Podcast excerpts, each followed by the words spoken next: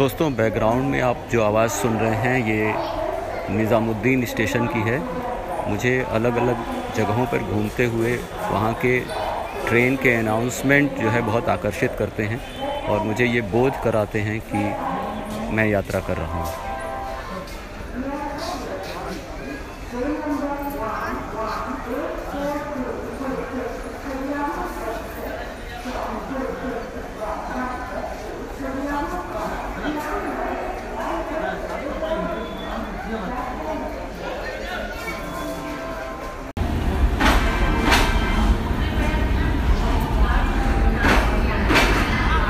दोस्तों एक रज़ा साहब हैं जिन्होंने अफ़गानिस्तान से कोलकाता की यात्रा की थी ट्रेन में और एक बहुत सुंदर जो है उन्होंने प्रोग्राम बनाया था बीबीसी के लिए जो रेल कहानी नाम से पॉडकास्ट में उपलब्ध है हमारे मित्र इरफान के पॉडकास्ट में, जिसका नाम है लिसन विद इरफान। आज यहाँ स्टेशन पर बैठकर इंतज़ार करते हुए मुझे उस पॉडकास्ट की याद आई तो मैंने कहा कि आप लोगों से शेयर करूँ।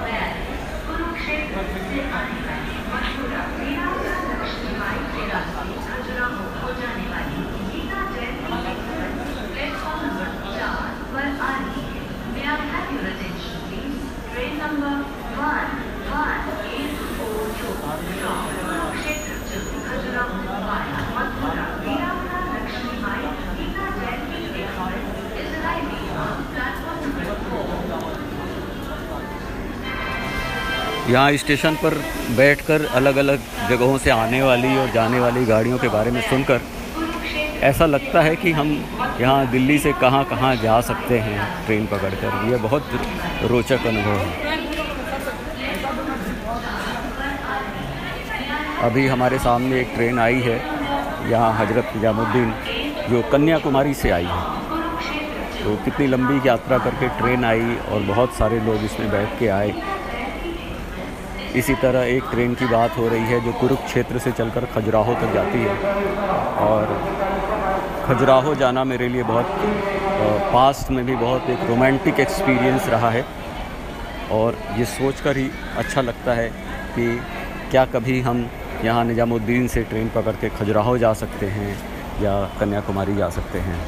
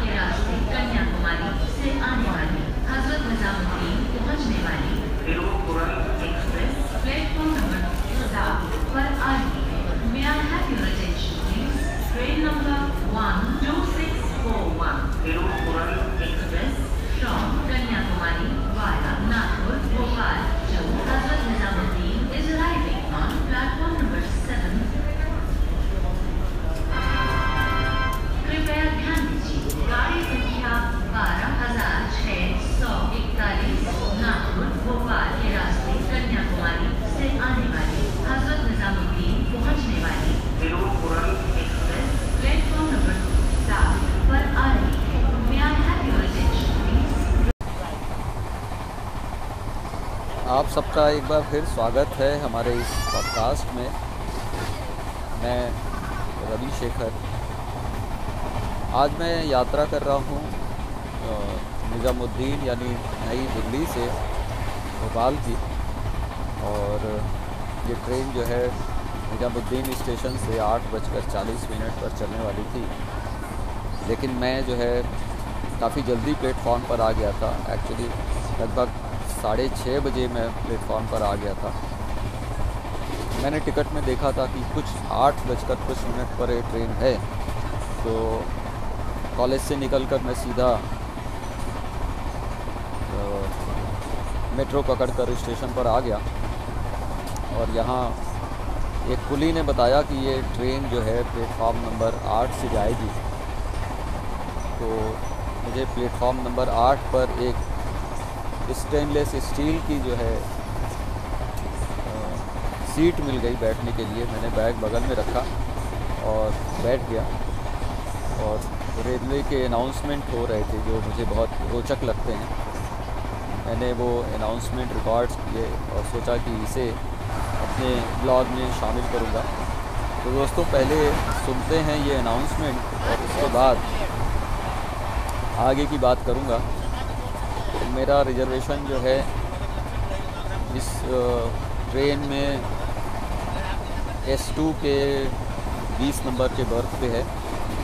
ये ट्रेन जो है ट्रेन नंबर है वन टू ट्रेन नंबर है one two one five six जो निजामुद्दीन से भोपाल जाती है।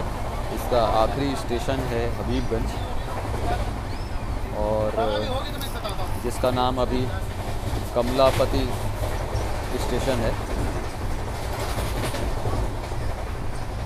ट्रेन में आने के बाद यात्रियों से बातें हुई। एक सज्जन बिहार के हैं और यहाँ रहते हैं दिल्ली में और भोपाल जा रहे हैं। दूसरे सज्जन नागपुर से हैं, वो भी यहाँ दिल्ली में रहते हैं। उनसे बातचीत होने के बाद मैंने अपना आईपैड निकाला और सोचा कि कोई किताब पढ़ी जाए। तो इत्तेफाक से मुझे अपने आईपैड में ये किताब मिली, अज्ञेय जी की अरे या यावर रहेगा याद, अरे या यावर रहेगा याद। मुझे पता नहीं था कि ये किताब होगी, मैं तो इसको एक कविता के रूप में ही समझता था। और ये कविता जो है जब मैंने यात्रा करना शुरू किया था तभी मुझे मिली थी और मेरे नस नस में बस गई थी। अभी ट्रेन चली जा रही है और मैं ये कविता पढ़ रहा था, आप लोगों को भी सुनाता हूँ।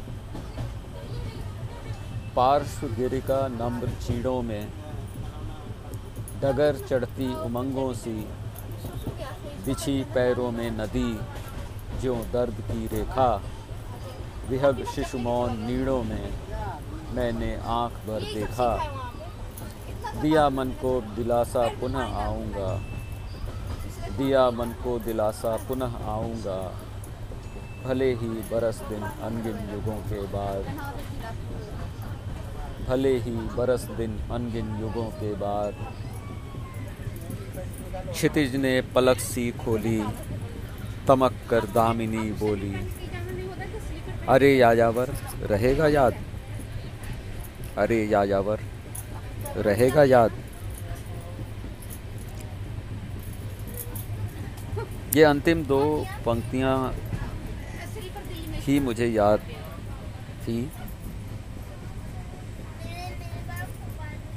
कि किसी यायावर को ये इच्छा तो होती है कि वो उन जगहों पर फिर फिर लौट कर आए और जो चीज़ें छूट गई हैं उनको फिर से देखे, फिर उन लोगों से मिले, लेकिन ऐसा हो कहाँ पाता।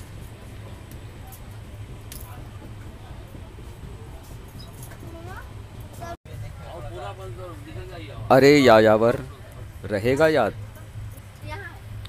पार्श्वगिरिका नम्र चीणों में, पार्श्वगिरिका नम्र चीड़ों में डगर चढ़ती उमंगों सी, बिछी पैरों में नदी ज्यों दर्द की रेखा, विहग शिशु मौन नीड़ों में मैंने आँख भर देखा, दिया मन को दिलासा पुनः आऊँगा, दिया मन को दिलासा पुनः आऊँगा, भले ही बरस दिन अनगिन युगों के बाद, भले ही बरस दिन अनगिन युगों के बाद। क्षितिज ने पलक सी खोली, तमक कर दामिनी बोली, अरे या यावर रहेगा याद। क्षितिज ने पलक सी खोली, तमक कर दामिनी बोली, अरे या यावर रहेगा याद। दोस्तों ये हम यात्रियों की मानसिकता है कि हम बार बार उन जगहों पर लौट कर जाना चाहते हैं या जहाँ भी हम हैं वहाँ फिर आने की याद, एक फिर आने का वादा रहता है कि इस जगह फिर से आएंगे और ठीक से घूमेंगे, ठीक से रहेंगे, लेकिन आप भी जानते हैं कि ऐसा हो नहीं पाता है। और अपनी हर यात्रा में बरसों बरस से मुझे ये लाइनें याद आती रही हैं, अरे या यावर रहेगा याद।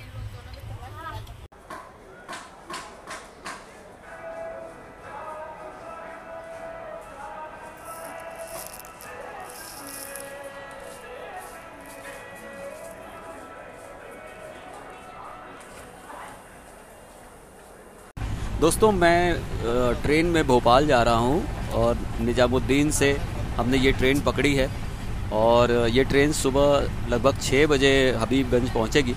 और हमारे साथ जो है हमारे सहयात्री हैं, हमारे नए दोस्त सुनील कुमार सिंह जी। सुनील कुमार जी, बिहार में कहाँ से हैं आप? बिहार में सर हम लोग मुजफ्फरपुर हैं, मुजफ्फरपुर डिस्ट्रिक्ट है, अच्छा खासा नॉर्थ बिहार का, वहीं से अपना होम टाउन है सर। और हमारे मुजफ्फरपुर डिस्ट्रिक्ट के अंदर एक गांव पड़ता है दिस्तौलिया, वो हमारा नेटिव विलेज है। और आपको बताऊं कि मुजफ्फरपुर जो है बेसिकली वेल नोन है फॉर इट्स लीची, लीचीज़ के लिए ना मुजफ्फरपुर बहुत जाना जाता है। तो हाँ हाँ, मुझे याद है बचपन में मैंने एक रुपए की सौ लीची खाई है सुनील। एक्जैक्टली। अभी सर तो अभी तो क्या है कि अपना लीची इतना महंगा हो गया, बट हम लोगों को हम लोगों को याद है कि मतलब दस रुपये में, पचास रुपये में इतने सारे लीची मिल जाया करते थे एक समय में, कि मतलब आज वो खरीदने जाए तो कम से कम हज़ार रुपये लगेंगे। तो हमारे हमारे मुंबई में जब जो है कुछ सौ रुपये के जो है दस बारह पंद्रह लीची खरीद के हमारी बिटिया खाती है तो कैसा लगता होगा, आप समझ सकते हैं। नहीं नहीं, और सर हमारे यहाँ जो लीची होता है बेसिकली वो शाही लीची बोलते हैं उसको, एक स्पेशल टाइप का आ, मतलब अच्छा क्वालिटी का लीची पाया जा मिलता है वहाँ पे। और वो सिर्फ बिहार और मुजफ्फरपुर में ही होता है, पूरे इंडिया में। और इतना हॉट डिमांडेड है कि सारे अपना यूरोपियन कंट्री में चले जाते हैं। तो अब तो उस तरीके का व्यापार होने लगा, बट हम लोग जब बचपन में थे तो ये सब चीज़ नहीं था, वहाँ की लीची उतने दूर तक फेमस नहीं थे, तो बड़ा पॉपुलरिटी था और लोगों को बड़े सस्ते में मिल जाया करते थे।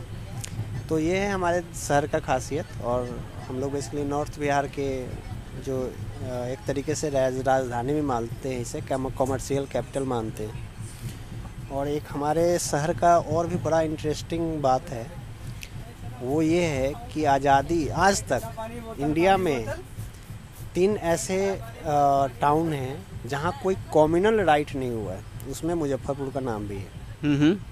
तो ये हमारे शहर की पहचान है और वहीं से हम लोग बिलोंग करते हैं। तो आप मुजफ्फरपुर में कब कब तक थे, मतलब जॉब करने के लिए या पढ़ाई करने के लिए कैसे निकले होंगे आप, ज़रा थोड़ा सा याद कीजिए। मुजफ्फरपुर में मुजफ्फरपुर में अपना चूँकि नेटिव प्लेस है, पापा हमारे वहीं जॉब करते थे, तो बेसिक जो एजुकेशन है वहीं हम लोगों का हुआ। वहाँ पे भी एक बहुत फेमस कॉलेज है, L S college, Langat Singh college, वो नॉर्थ बिहार का सबसे बेस्ट कॉलेज माना जाता है।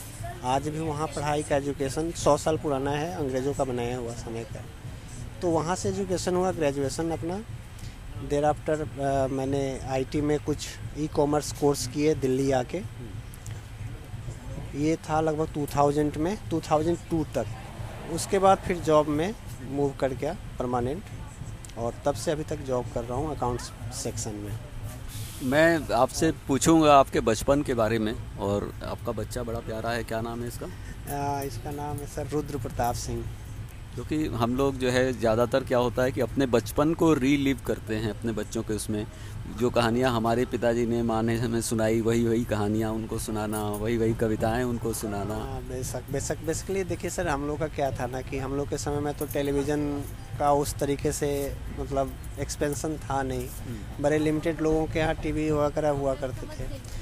तो और, और हम लोग थोड़ा सा गार्जियनशिप में बहुत ज़्यादा रहे हैं, हम लोग के समय में गार्जियनशिप बहुत हुआ करता था। तो मुझे अच्छा से याद है कि बचपन तो सब कुछ सही रहा, स्कूलिंग वगैरह सब कुछ हुआ, बट फादर से वो टच नहीं हो पाता था, क्योंकि वो एक गार्जियनशिप में कि हाँ ना ठीक है फादर हैं तो उनसे एक डिस्टेंस मेंटेन करना है, मतलब डिसिप्लिन वाला डिस्टेंस, नॉट वो डरने वाली डिस्टेंस नहीं होता था, वो था डिसिप्लिन वाला डिस्टेंस। तो हम लोग का इंटरेक्शन ज़्यादातर माँ से हुआ करता था। माँ वगैरह से तो सबके अटैचमेंट होते ही हैं, हम लोगों के भी थे और उनसे ही सब कुछ। मेरा सवाल इस बात का है सुनील कि वो कौन सी गीत हैं जिसको सुन के आप बड़े हुए, कुछ कविताएं जो बचपन में होती हैं वो कैसे, हमारे, मैं बनारस का रहने वाला हूं तो हमारी कविताओं में और आपकी कविताओं में क्या फ़र्क है जो आप शायद रुद्र को सिखाते होंगे या सुनाते होंगे कभी? हम लोग के समय में तो सर देखिए हिंदी प्रायोरिटी ज़्यादा होता था, है ना, तो उस वक्त एक हवा हूँ हवा में बसंती हवा हूँ सुनो बात मेरी अनोखी हवा हूँ, इस टाइप की कविताएं थी। इंग्लिश का प्रायोरिटी तो, तो उस वक्त कितना याद है आपको? बस इतना आ, इतना ही याद है बेसिकली, क्योंकि अब हमारा राष्ट्रभाषा होने के बावजूद भी शायद हम लोग उतना उतने उसको लेवल से लेकर नहीं रखा हुआ है, इंग्लिश ज़्यादा फोकस करते हैं। बट ये सब कविताएं थे जो उस वक्त बचपन में हम लोग सुना करते थे। रामधारी सिंह दिनकर जी का भी कविताएं कुछ कॉलेज लाइफ में हम लोगों ने पढ़ा। बट अब सिचुएशन ये है कि याद में तो कुछ भी नहीं है, बट ये सब था कि हम लोग पढ़ते थे उनकी कविताएँ। सुनील, आपने पहली फिल्म कब देखी, किस उम्र में देखी, कौन सी फिल्म थी और कैसे याद करते हैं उस फिल्म को? हाँ, फिल्म का तो ऐसा है सर कि देखें, वही बात जो मैंने पहले थोड़ी देर पहले बताया कि जो हम लोग पेरेंटशिप में थे तो फादर ना गांधी मूवी लेके दिखाने लेके गए थे और I was at eleven year old, जिसके eleven twelve years. Eighty two में गांधी रिलीज हुई थी। एट्टी टू में हुई थी तो मेरे ख्याल से उन्नीस सौ उन्यासी में हमने देखा उसको, फर्स्ट गांधी फिल्म दिखे और वह फादर इसी टाइप के फिल्म दिखाया करते थे। गांधी, अनोखे रिश्ते एक फिल्म हुआ करता था, बहुत प्यारा सा मूवी था, सोशल मूवी। वो मुझे इतना याद है कि एक बच्चा होता था, उसके पास एक भेड़ होती थी, उसकी सौतेली माँ ने उसको आ, बेच दिया था किसी के पास कि है ना ये इसके साथ ना रहे। तो वो मूवी, इस टाइप की मूवी जो सोशल बेस्ड होते थे, वो सब मूवी पापा दिखाया करते थे और वही लगभग पचासी, छियासी, सत्तासी के आसपास में। और इवन कि उसके बाद भी जब हम लोग ग्यारहवीं में चले गए, टेंथ क्रॉस करके, टेंथ पास करने के बाद, उस वक्त रामायण महाभारत का बड़ा क्रेज हुआ था टेलीविज़न में। तो मेरे फादर ने टीवी खरीदा था specially for to watch the Ramayan and Mahabharat. तो वो सब दौर थे सर, हम लोग अंडर गार्जियनशिप, ये सब मतलब जो बेसिक सोशल मूवीज़ हैं वही हम लोग देखे थे। उसके बाद बड़े होने के बाद फिर बड़े होने के बाद तो सर आजकल कॉमेडी मूवी देखते हैं, अक्षय कुमार की मूवी देखते हैं, इनकी मूवी, गोविंदा के मूवी, ये सब मूवी हम लोग खूब देखते हैं, आज भी देखते हैं। मतलब आज भी बधाई हो बधाई। अभी नए में मुझे सबसे अच्छा लगता है ये क्या नाम है इनका, आयुष्मान खुराना जी का, मतलब बहुत अच्छा एक एजुकेटिव टाइप का मूवी दिखता है उनका, सोशल उनका भी है, तो उनके मूवी में देखता हूँ। अभी मूवी से पूरा इंटरेस्ट है और अभी भी खूब देखता हूँ। मतलब जब भी समय मिल गया, जैसे हम लोग का फाइव डे वर्किंग है तो सैटरडे संडे अगर कोई मूवी आ रहा है तो बस बैठ जाते हैं टीवी पे और ये हैं हमारे सुपुत्र साहब, तो इनके साथ ये है कि बस ये दिन भर अपना कार्टून अभी चल रहा है। हम लोग के समय में तो एक वो आता था कार्टून नेटवर्क, एक नहीं वो फैंटम आता था, एक आता था, मतलब वो भी पंद्रह मिनट के होते थे, है ना, वो पंद्रह मिनट संडे के संडे वो भी सिर्फ। तो वो देखने के लिए हम लोग मतलब पूरे सप्ताह वेट करते थे कि आज फैंटम का वो वो देखने जाएंगे, कार्टून देखने जाएंगे। किसी के यहाँ जाते थे, वो डांट के भगा देता था, भाग जाओ यहाँ से बट स्टिल हम लोग वो सब चीज़ों को भी याद। टेलीविज़न ने कैसे चेंज किया सोसाइटी को, क्योंकि हमारी हमारे बचपन में भी टेलीविज़न बिल्कुल नहीं था, तो टेलीविज़न और ख़ास तौर से ये सैटेलाइट टीवी आया, तो आपका क्या ऑब्जर्वेशन है? हम लोग आगरा पहुंच गए। वैसे नहीं, मेरा जो पर्सनल ऑब्जर्वेशन है सर बेसिकली ना, नो डाउट इसको विदेश में इडियट बॉक्स बोलते हैं। हाँ हाँ इडियट बॉक्स बोलते हैं तो थोड़ा सा, बट ये है कि चीज़ें इन्फॉर्मेटिव। मथुरा जंक्शन आया, मथुरा जंक्शन हाँ मथुरा जंक्शन आया तो बेसिकली ना इन्फॉर्मेटिव तो हैं, नो डाउट चीज़ें आज के डेट में आ, बहुत ही चीज़ें हैं जो वहाँ से हम एडप्ट कर सकते हैं। कहीं ना कहीं एडप्ट करने की चीज़ें भी हैं, कुछ निगेटिव चीज़ें भी हैं, बट हम निगेटिव को क्यों देखें, हम तो पॉजिटिव की ओर ही भागते हैं। जैसे न्यूज़ है, आज हम पूरा दुनिया पूरा दुनिया का न्यूज़ देख लेते हैं, देख पाते हैं एक झटके में, इंफॉर्मेशन मिल पाता है और अपना इंटरटेनमेंट है और अपना क्रिकेट है, तो ये जैसे गेम है, तो ये सब चीज़ बड़ा कहीं भी रहो और वो आज देखने में मिल जाता है। मुझे अच्छा से याद है कि हम लोग जब क्रिकेट देखने के लिए ना, मतलब उस वक्त जब नया स्टार टीवी लॉन्च हुआ था, satellite television for Asia region, तो मतलब बड़ा ये हुआ करता था कि कैसे उसको हम देखें, क्योंकि दूरदर्शन पे तो बाहर के मैचेज आते नहीं थे क्रिकेट वगैरह। लेकिन वो आज सिमट के छोटा सा हो जरूर गया है, कुछ निगेटिव चीज़ें भी हो रही हैं आज के समय में, बट वो एक बदलाव है, कहीं ना कहीं हम उसको अवॉइड करें, जो निगेटिव है, जो पॉजिटिव है उसको अडॉप्ट करें, यही हम लोग सोचते हैं कि है। तो ट्रांसफॉर्मेशन तो है सोसाइटी पे, पॉजिटिव भी है नो डाउट, निगेटिव लोगों के लिए निगेटिव भी है जो निगेटिव सोच रखते हैं। बिल्कुल, ये तो एक टूल है और आप उस पर क्या देखते हैं, आप किसी हाँ मीडिया को जो है दोष नहीं दिया जा सकता, नहीं दिया जा सकता। और कुछ बताना चाहें जो आपको लगे इंटरेस्टिंग बात आप शेयर कर सकते हैं हमारे श्रोताओं के साथ। इंटरेस्टिंग तो सर अभी क्या है, कंप्यूटर से बड़ा लगाव है अपने को, और मुझे लगता है कि कंप्यूटर या टेल आज के डेट में जैसे हम अभी बात कर पा रहे हैं, चीज़ों को रिकॉर्ड कर पा रहे हैं, तो मोबाइल जैसा मैंने पहले भी बताया कि ये चीज़ें इस तरीके की हैं कि हम इसको पॉजिटिव वे में अगर लें तो हमारे लिए बहुत अच्छा होगा, है ना। वो हमारे लिए, सोसाइटी के लिए, सबके लिए अच्छी बात है। मैं एक आपको एक ये सुनाता हूँ कि ये किस तरीके से अच्छा है जी।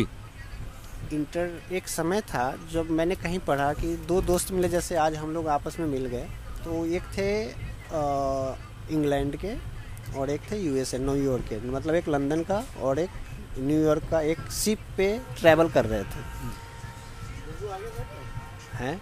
तो ये जब ट्रैवल कर रहे थे इनकी दोस्ती हो गई, तो ये दोनों चेस के बड़े अच्छे प्लेयर थे, तो ये लोग चेस खेलने के लिए बोला कि चलो चेस खेलते हैं। तो उस वक्त ट्रेन में अपना सफ़र में खेला और दोस्ती इतनी गहरी हो गई, क्योंकि पहले तो जो शिप था वो लेट चलता भी था, स्लो चलता होगा या देर से पहुंचता होगा न्यूयॉर्क टू लंदन। तो उसमें ना इन्होंने कहा कि अच्छा हम लोग जब अलग हो जाएंगे तो चेस कैसे खेलेंगे, और उस वक्त नेट तो था नहीं, इंटरनेट जो आज है कुछ भी नहीं था उनके ज़माने में। तो उन्होंने क्या किया कर, वो क्या करते थे कि डिनर जहाँ भी उनका डाइनिंग टेबल था वहाँ पे दोनों ने चेस लगा दिया, बोला कि हम दोनों चेस लगा देंगे और एक चाल चलेंगे, और इन और जो इन वो क्या बोलते हैं एक अभी उसको क्या बोलते हैं, टेलीग्राम टेलीग्राम नहीं है, मतलब वो अंतरदेशी जिसको बोलते थे, और ये कुछ इस तरीके पोस्ट कार्ड पोस्ट कार्ड और अंतरदेशी, ओ पोस्ट की बात कर रहे हैं, ओके ओके। तो पोस्ट कार्ड से वो एक मूव चलते थे और पोस्ट कार्ड पे लिख के उसको लंदन भेज देते थे, वो वहाँ फिर देख के अपना खाना खाते वक्त वहाँ चाल चल के फिर वो पोस्ट कार्ड से वहाँ भेजे थे। तो वो दौर देखिए सर कि कितना मतलब हो रहा होगा कि हम वंचित थे एक दूसरे से जुड़ने होने के बावजूद भी। तो ये सब चीज़ अच्छा है, आज हम कहीं भी किसी से किसी भी तरीके से बात कर पाते हैं, समझ पाते हैं, देख पाते हैं, तो ये हमारे लिए बड़ा अच्छा है तजुर्बा है। और हम बच्चों को भी इस तरीके से गाइड करते हैं कि पॉजिटिव चीज़ें देखें, और मैं देता हूँ बच्चों को, हालांकि बच्चा है बट फिर भी मैं इनको इंटरटेन करने के लिए या उससे सीखने के लिए। और मेरे बच्चे में एक अच्छी बात ये ज़रूर है कि वो भी उसी चीज़ को फोकस करता है जो उसमें इंटरेस्ट है, वो अच्छे अच्छे इन्फॉर्मेटिव चीज़ों को देखना पसंद करता है, तो मेरे लिए मुझे लगता है कि एक अच्छी बात है। ये आपने पोस्ट वाली बात बहुत अच्छी बताई सुनील, क्योंकि पोस्ट में दो बहुत इंटरेस्टिंग जानकारी है जो यहाँ पे मुझे याद आ रही है। एक तो ये है कि जब अंग्रेज़ हमारे यहाँ शासन करते थे तो लंदन से यहाँ चिट्ठी आने में साढ़े तीन महीने लगते थे, और तब जो है जो वहाँ से कोई आदेश चलता था वो शिप से आता था और फिर जो है यहाँ इम्प्लीमेंट होता होगा यहाँ इम्प्लीमेंट होता होगा जी। तो ये जो है बहुत इंटरेस्टिंग इन्फॉर्मेशन मुझे लगी कि कम्युनिकेशन पहले कैसा था, कैसा था, और अगर अभी हम किसी को ईमेल भेजते हैं और वो तुरंत नहीं आता है तो मैं मजाक में कहता हूँ कि ये ज़रा अमेरिका गया होगा तब आएगा। बिल्कुल बिल्कुल, अभी सब चीज़ बड़ा कनेक्टिविटी बढ़ सा गया है और ये अच्छा है हमारे सोसाइटी के लिए, कहीं ना कहीं बहुत अच्छी। हमारे एक मित्र एक बहुत इंटरेस्टिंग बात कहते रहे हैं और वो कहते हैं कि ये जो है सतयुग आ गया है, क्योंकि उनका कहना ये है कि जैसे अभी दो लोग मिले और उनमें थोड़ी सी दोस्ती हुई, उन्होंने व्हाट्सअप नंबर एक्सचेंज किया, फेसबुक एक्सचेंज किया और फेसबुक पे गए तो पता चला कि अपने दो सौ लोग कॉमन हैं। सर सर फ्रेंड सर्किल की बात करें तो हमने भी बहुत फ्रेंड सर्किल मेंटेन किया है और बड़े अच्छे दो फ्रेंड्स हैं मेरे जो आज भी टच में हैं, जो बचपन के फ्रेंड्स हो चाहे जो ग्रेजुएशन लेवल तक के दोस्त हैं वो आज भी टच में हैं, और अक्सर हम लोग इसी नेटवर्क के थ्रू बातें किया करते हैं। मैं इसको इस तरह भी देखता हूँ क्योंकि जैसे आपको भी पता होगा कि बुद्ध का जो अगला अवतार होने वाला है वो मैत्रेय का होने वाला है, मित्रता का होने वाला है। तो मैं उसको फेसबुक और उसके संदर्भ में भी कभी कभी देखने की कोशिश करता हूँ।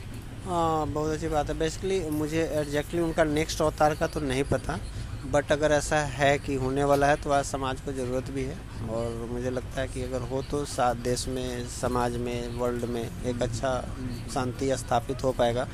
और बुद्ध की धरती से हम लोग हैं, बिहार से। हाँ बिल्कुल बिल्कुल, बिहार तो वो नाम ही बुद्ध के बिहार होने बिहार करने पर पड़ा है। और इस संदर्भ में मैं एक और किताब का जिक्र करूँगा। किताब का नाम है जह जह चरण पढ़े गौतम के। ये हिंदी ट्रांसलेशन है, एक वियतनाम के जो है मास्टर हैं उनकी लिखी हुई किताब है। और मतलब बुद्ध के जीवन पर सबसे रोचक किताब जो हमें मिली वो है, कभी आप इसको इंटरनेट पे खोजेंगे तो मिलेगा, जह जह चरण पढ़े गौतम के। और बहुत अच्छा ट्रांसलेशन है, आपको मज़ा आ जाएगा पढ़ के। हम लोग के जैसे वैशाली, जो मेरा मुजफ्फरपुर डिस्ट्रिक्ट है, उससे नियर आ, मतलब चालीस पचास किलोमीटर की दूरी पे ही वैशाली है, जहां उनको निर्वाण प्राप्त हुआ था। और महावीर जी का भी उनके just, Vaishali is known for Gautam Buddha basically, और जो अपना महावीर जी भी हैं उनके भी जन्म स्थान की वजह से। तो वो सब हमारे आसपास होने से हमें भी एक मतलब एक गर्व सा महसूस होता है कि हम उस धरती पर रहते हैं जहाँ पर इन लोगों जैसे महापुरुष का कभी ना कभी चरण रहा है। और बिहार से और भी बड़े लोग हुए, जैसे गुरु नानक, गुरु गोविंद सिंह जी का भी जन्म पटना में ही हुआ है। तो हमारे यहाँ ये सब है जो हमें बहुत फ़ख्र महसूस करवाता है कि एक अच्छे लोगों के पदाचरण जो बोलते हैं वो हमारे स्टेट में रहा हुआ है। और हम लोग चाहते हैं कि उनकी जो विचारधारा है वो सभी को पहुँचे। और अपने कुछ दोस्तों के भी नाम बताइए सुनील। हमारे दोस्त हैं, अजीत हैं, बड़ा बेस्ट फ्रेंड है है ना, धीरेन्द्र जी हैं। ये अजीत हमारे एसबीआई में अभी डिप्टी जनरल मैनेजर हैं, और धीरेन्द्र हमारे बिजनेस में हैं। हसन है, हसन इमाम, वो हमारे बहुत बिजनेस फ्रेंड हैं। अजहर हैं, ये हमारे बिजनेस फ्रेंड हैं। और आनंद हैं, आनंद कुमार जी हैं, ये हमारे फ्रेंड हैं। ये सब हमारे चाइल्डहुड फ्रेंड हैं, और कॉलेज लेवल तक हम लोग साथ ही पढ़े हैं। सभी ने अपने अपने क्षेत्र में अच्छा किया है, तो आ, सब ठीक हैं। मतलब क्योंकि हम जब मैत्री और मैत्री और फ्रेंडशिप की बात कर रहे हैं तो मैंने सोचा इसी बहाने अपने दोस्तों को भी याद करना चाहिए। नहीं नहीं बिल्कुल। और एक, एक और नाम है इंतखाब आलम, वो मेरा बेस्ट चाइल्डहुड फ्रेंड है। और सभी अच्छे कर रहे हैं भगवान की कृपा से, सभी मतलब सेटल्ड लाइफ जी रहे हैं, और सबके अपने घर द्वार, बाल बच्चे, फैमिली, और बहुत अच्छा रिलेशन हम लोग का आज भी है। आ, आप सबको हमारा भी नमस्कार पहुँचे, आदाब पहुँचे। सुनील जी के माध्यम से मैं भी आपसे जुड़ रहा हूँ। तो सुनील जी, बहुत अच्छा लगा आपसे बातचीत करके, बहुत बहुत धन्यवाद। और ये पॉडकास्ट आप हमारे पॉडकास्ट बनारसी बाबू पर सुन सकते हैं। Thank you sir, thank you, आपको बहुत बहुत धन्यवाद।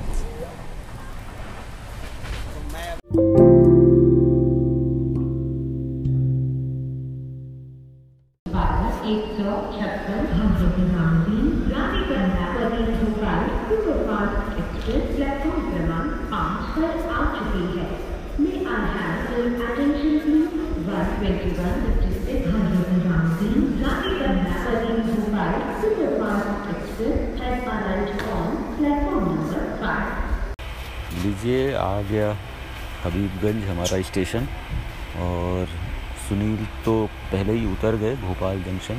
सुबह हो गई है और मैं भी उतर रहा हूँ। अगली यात्रा में फिर मिलेंगे। नमस्कार।